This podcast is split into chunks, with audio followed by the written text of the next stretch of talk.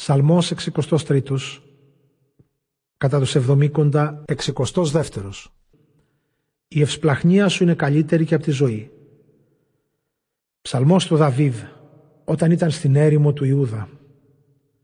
Θεέ, Θεός μου είσαι εσύ, σ' αναζητώ από τα χαράματα. Διψάει για σένα η ψυχή μου. Η σάρκα μου σ' αποζητάει σε μια έρημη στεγνή κι άνυδρη γη. Στον ναό τον Άγιο κοίταξα για σένα, τη δύναμή σου και τη δόξα σου να δω. Επειδή είναι πιο καλή και από τη ζωή η ευσπλαχνία σου, τα χείλη μου θα σ' ανυμνούν. Όλη μου τη ζωή θα σε ευλογώ και στο όνομά σου θα προσεύχομαι. Θα χορτάσει η ψυχή μου σαν από εκλεκτό συμπόσιο και με χείλη χαρούμενα το στόμα μου θα υμνολογεί. Τη νύχτα στο κρεβάτι μου η σκέψη μου σε σένα ολογυρίζει και ψιθυρίζω προσευχές. Γιατί μου στάθηκες βοηθός, στον ίσιο από τις φτερούγες σου ύμνους χαράς τονίζω. Μαζί σου δέθηκε η ζωή μου και με στηρίζει το δυνατό σου χέρι. Μα εκείνοι που ζητάνε να καταστρέψουν την ψυχή μου θα μπουν στα έγκατα της γης.